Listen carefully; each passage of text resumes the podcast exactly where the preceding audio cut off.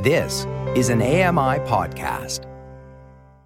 I'm Joeita Gupta, and this is The Pulse.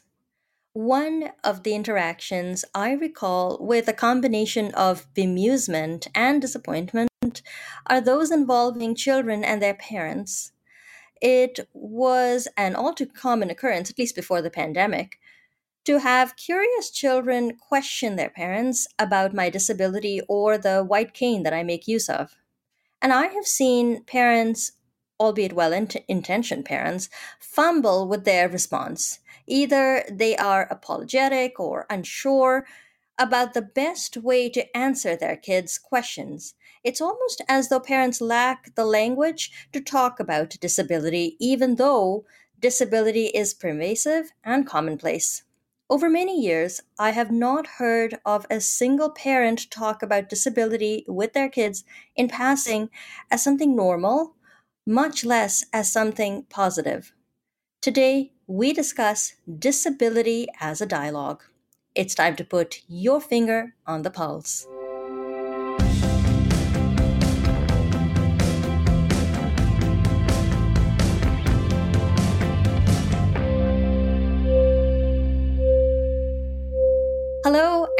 Welcome to the Pulse on AMI Audio. My name is Joeita Gupta and it's really good to be with you this morning. One of the things I'll mention is that I am taping the show on the weekdays and it seems to be really noisy outside my window. So if you do hear some construction noise, please just disregard it. It's one of the downsides of living in downtown Toronto. I'm really excited to be having this conversation about how parents have good conversations, constructive conversations with their kids about disabilities. Now, I'm sure there are parents out there who do a wonderful job of talking about disability and difference of any kind with their kids. But for a lot of people, it does bring up a degree of awkwardness where they really don't know the best way to approach a topic that might be taboo or where there isn't a lot written about a condition outside of what doctors say about disability and disabled people.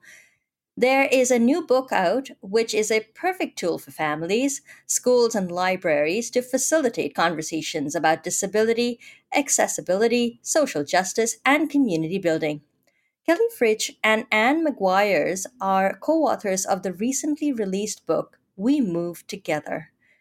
Kelly is in Ottawa this morning and joins us from Toronto. Welcome to the Pulse. It's really good to have you on the program. Hi, Joeita. Thank you for having us.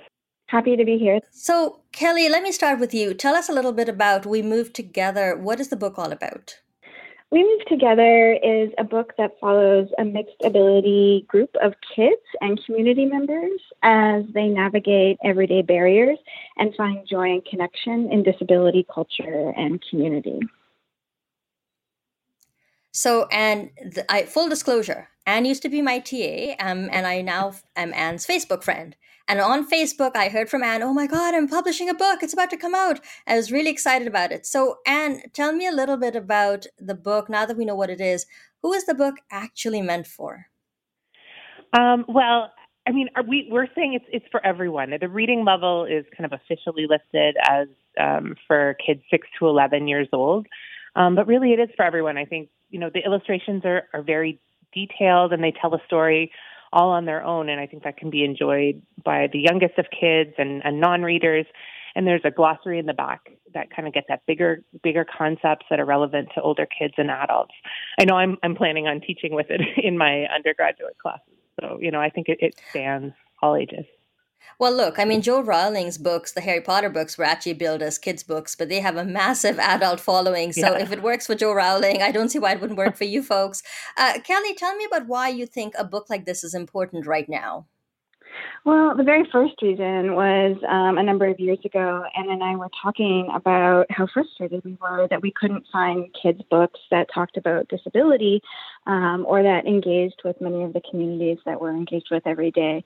Um, so we primarily started working on this book as a way to, to give our kids um, a book to read uh, that shows them about all the things that we that we engage with every day.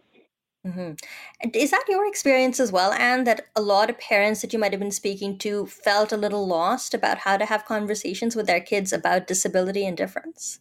Uh, absolutely. It's something that I hear a lot um, about. I teach a course at, at U of T um, called Disability in the Child, and, and there are many parents that take that course, and this is often a, a question that um, comes up in the class and then from friends and so on. So I think it is it's a much needed um, conversation that many parents are wanting to have, and that we you know we were already having with our kids and wanted to have you know a, a, a tool to to help with those conversations.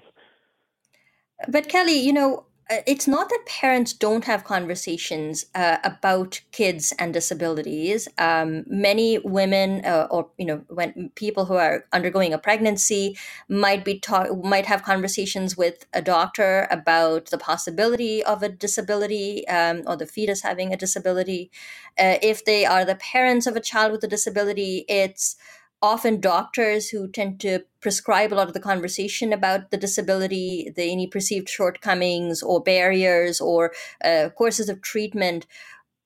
Were you hoping to supplement that conversation that doctors seem to dominate about disability or provide an alternative to it? Absolutely, yes. So, so many conversations about disability are about um, a perceived lack that's embodied in a child or, or a person who has an impairment.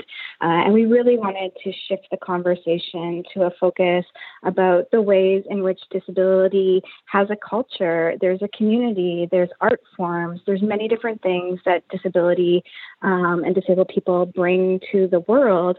Uh, and by focusing instead on um, not individual lack, but on structural barriers, ways of talking about ableism, ways of identifying different kinds of needs in the community, uh, we felt that this would sort of shift the perspective and give parents and community members alike a way of um, developing their own language to talk about the people that they see uh, in their everyday lives, um, or ways of even talking back to, to doctors or or medical institutions about the importance of disabled lives. Mm-hmm.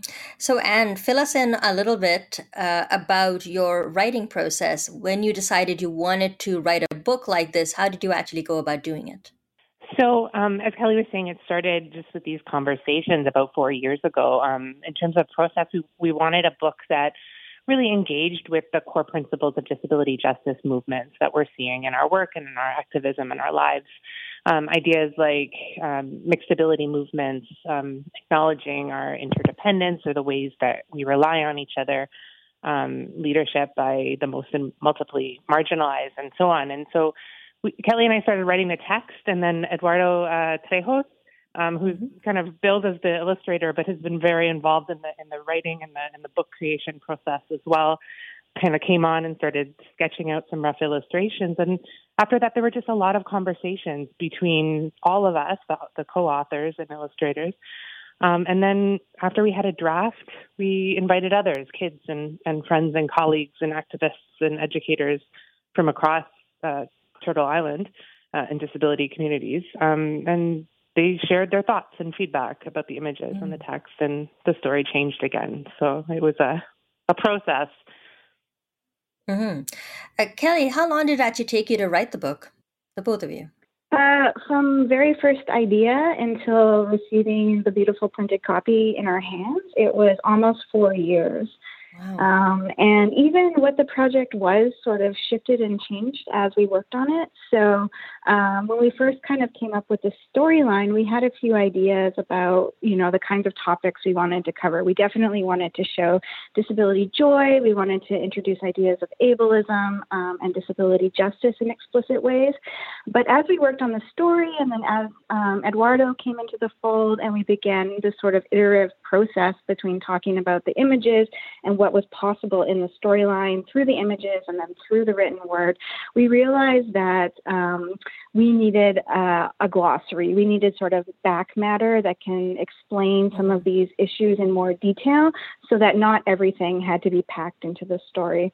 Um, and so, with the development of the glossary, we also um, needed to reach out to more people to get their feedback. And so um, it extended to be like a pretty long process, but uh, I think in the end it means that we're very happy with how the book turned out and uh, all the feedback that we received on it.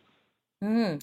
I'm. I really like the book. It was very well written. But uh, let me just ask you a little bit, Kelly, about whether there was any influence from uh, there's a lot of books out there about talking to parents about how to discuss race and racial difference with their kids. Um, there's a, actually quite a number of guides written, you know, 10 best tips, all that kind of thing. Did that genre of book or that genre of writing influence your work at all? Um, yes. I mean, we read a lot of kids' books. We, Anne and I both have two young kids, and so um, we're we're reading a wide variety of books, and then both of us in our teaching um, engage with anti-racist pedagogies, and so thinking about how those conversations are happening and influencing children's literature absolutely played um, a role in how we thought about um, our images and text and um, supplementary um, resources. Um, and just to follow up on that, I mean, uh, it's a pretty big ask, I think, because the concept of intersectionality is so complicated, even for adults to really grasp. Is that something you're able to touch on in the book at all? Um, I think we touch upon it in different ways in the book. Um, first of all, in terms of the representation, um, we're depicting. Um, uh, oftentimes, you'll see in children's literature where disability is depicted. It's often depicted, depicted, sorry, as a, a white disabled character, um, and so we um, the the kinds of, of characters that that we created um, span, you know, they're they're multiracial, they're different ages, um, and mm-hmm. so on, and, and different gender, multi-gendered as as well. Um, and so we explicitly tried to engage that in the representation, um, and also in the glossary too. We talk about um, the disability justice movement's commitment to intersectionality. And you know, it's it's a complicated conversation to have with kids, but it's also one that mm-hmm. is, is quite simple when you think of we all we all have multiple identities that we're bringing I'm Joeita Gupta, and with me today are Kelly Fritsch and Anne McGuire, the co authors of a new book, We Move Together. So, uh, Kelly and Anne, I love to do book readings as much as possible because I think it's really nice to hear from authors, uh, uh, you know, reading out their own words. It's such a lot of fun.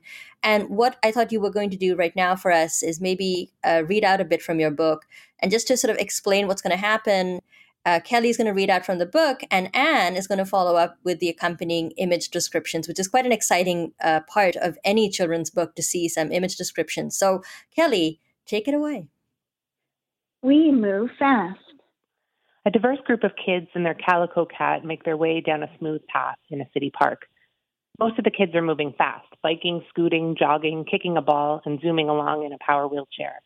One of the friends, a child using arm crutches, is moving more slowly and is waving to the kids ahead. We move slow. The friends have slowed down now and are enjoying different parts of the park. A few of the kids are resting on a soft, grassy hill. Two friends are looking closely at a branch they found. The other kids, together with their cat, discover a poster for a carnival. We move together. Inspired by the poster, the kids are now playing a new game as they move together along a city sidewalk, they parade into an imaginative dream world. The brown brick wall behind them gradually turns into a blue and purple night sky lit up with yellow stars. The cement pavement magically transforms into a red carpet. The cat becomes a ferocious tiger. One child grows wings. The power wheelchair becomes a golden chariot. One child using their arm crutch uh, is using their arm crutch to hold up a brilliant yellow banner which reads, "We move together." That's amazing, both of you. Thank you, Anne and Kelly, for that excellent reading. I think it really gives us a sense of what the book is all about. And of course, we don't want to read the whole book. we do actually want people to go and grab the book and and find and read through it with their with not only their kids but also with their friends and family. Uh, one of the things that is so interesting and about the book would be the image descriptions. Um, it's not something that I've usually come across in a lot of children's books, and there are a lot of pictures. Tell me about some of the the the ideas and some of the the concepts that you tried to incorporate into the writing of the book, which might be considered best practices when it comes to the writing and publishing of children's books for for access for accessibility and for readers with disabilities. Well, one thing that we were we learned and that we were kind of surprised to learn was how little out there there is in terms of best practices in terms um, in terms of making kids books more accessible. Um, and so, you know, things like image description or, or things like accessible ebooks, um, there there wasn't a lot out there that we could find in terms of um, um, guide guidance in terms of how to make uh, the book more accessible. And so we had many conversations um, with community members and decided to create additional content for our website that addresses some access needs. Like um, we're we're in the process of creating a video um, of the full book with ASL interpretation, as well as a, a full video with audio description, similar to what we we, we just did. Um, and I think these are useful practices that other authors might consider in, in creating online content that accompanies um, picture books. Mm-hmm. Kelly, Anne previewed the website. I was about to get to it, but tell me a little bit about the website. How is the website for We Move Together meant to be used in conjunction with the actual book? Yeah, so we added additional resources on our website to make it more accessible, but also because we would really like the book to be used uh, in primary schools as part of their curriculum. So we have um, a section on our website that has education resources, which has a learning guide basically for kindergarten uh, and up uh, for teachers and educators to use or librarians um, that has different activities and lesson plans and printable templates, um, discussion prompts, group facilitation tips, uh, and extra links to other um, organizations and groups that we talk about in the book, like Disability Visibility and Tangled um, Art Gallery in Toronto. We have the access tools uh, that will be coming out shortly that Anne talked about. So, a text description of the book's illustrations, the book with captions, a YouTube video with ASL interpretation, and then an audio description of the book. Uh, and then we also have fun stuff for kids. Um, so that includes um, coloring sheets, word searches, a scavenger hunt, you know, a printable template that can ask kids what they think accessibility is, what kinds of important messages would they like to put out if they were gathered um, in a protest scene like we have uh, covered in the book. Um, and so the website really brings together all these different resources as well as give information about ourselves um, as authors and the ways that we're situated in disability communities. Um, and then as well as um, give news about different events that we're going to be doing in the coming months. Um, and we also have a book trailer, uh, which is a really short uh, YouTube video that gives a teaser um, of the book and the different people who have uh, said really nice things about it. hey, that's great. Now, let me ask you a little bit, um, Kelly, about uh, an experience that I've had, just, you know, being in the world as a disabled person, the number of times I've heard uh, of myself being referred to in the third person, you know, uh, and my white cane being referred to as the stick. Um, mm-hmm. You know, I, I sometimes feel like people, although they're well intentioned, just don't have the right language to talk about disability. Does the book address that need for um, language? And I don't just mean politically correct language, but uh, the ways in which you would actually have a conversation about disability without feeling awkward about it, without feeling shy about it? Absolutely, yeah. And as someone who uses a mobility scooter, it's my everyday experience um, of people, uh, like small children especially, pointing at me at the street and saying, What is that? Um, and um, I think that that's actually a really great opportunity because oftentimes it's the parent who sort of pulls their kid away and says, Oh, don't say that.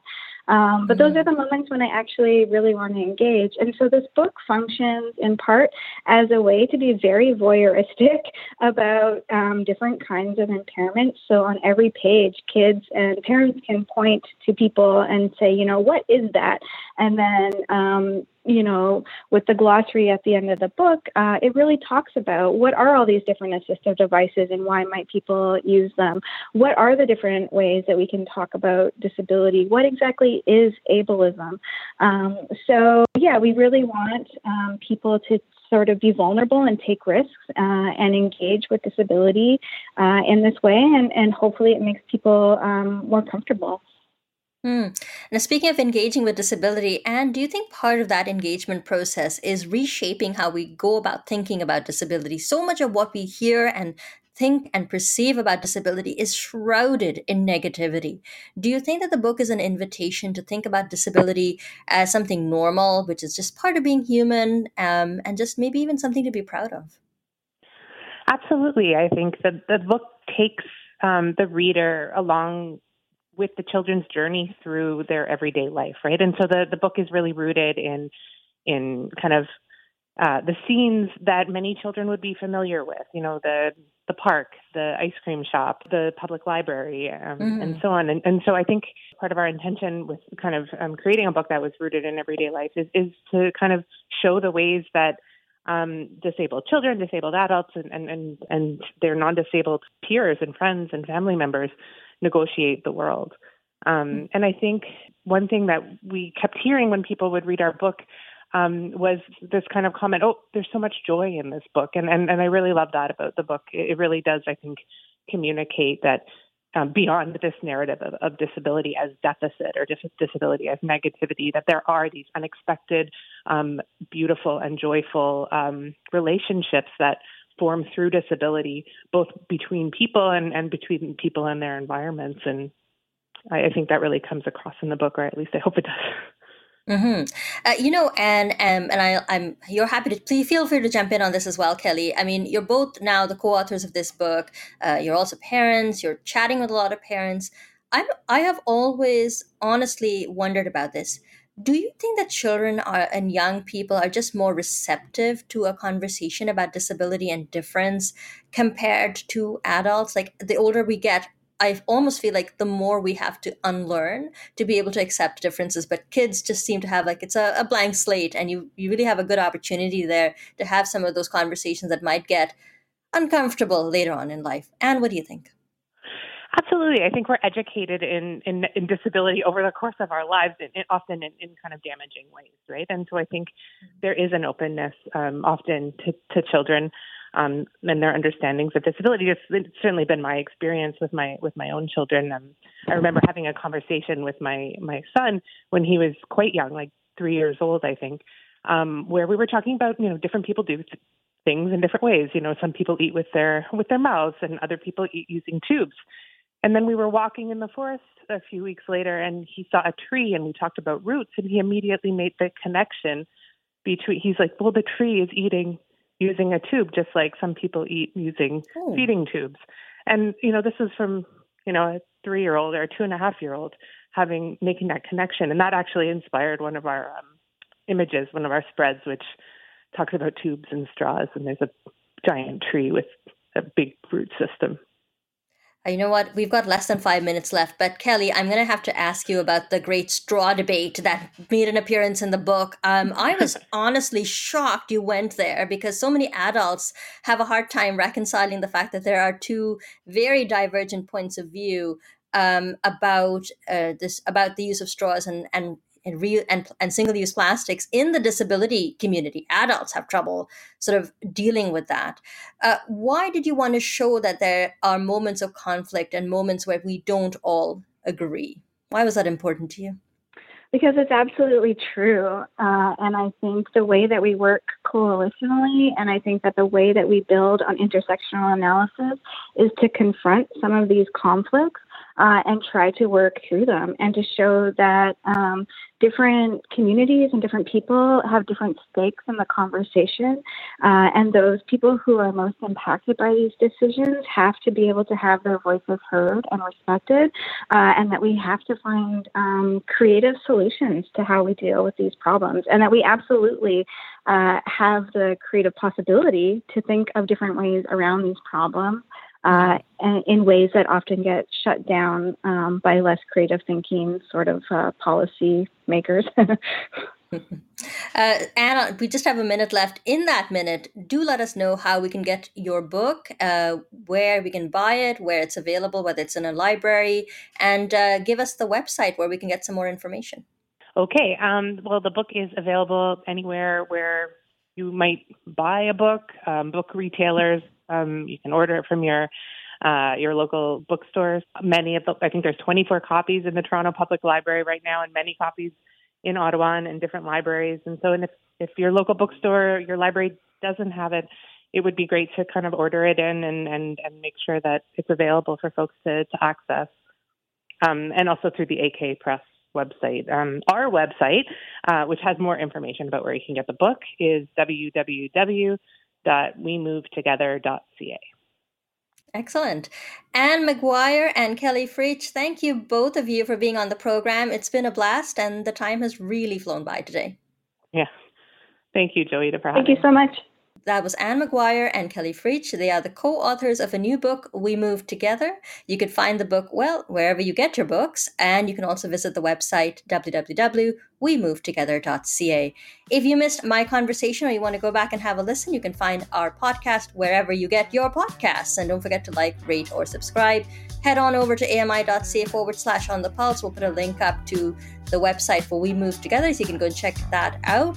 I'd like to thank Kelly Fritsch and Anne McGuire for being my guests on the program today. Sam Robinson is our technical producer today, stepping in for Nasreen Abdul Majid. Andy Frank is the manager for AMI Audio, and Paula Deneen is our technical supervisor.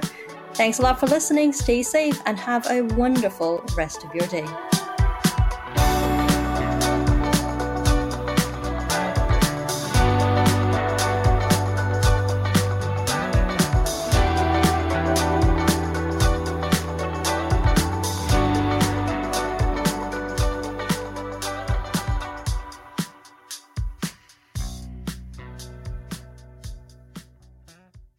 This was an AMI podcast. For more accessible media, visit ami.ca.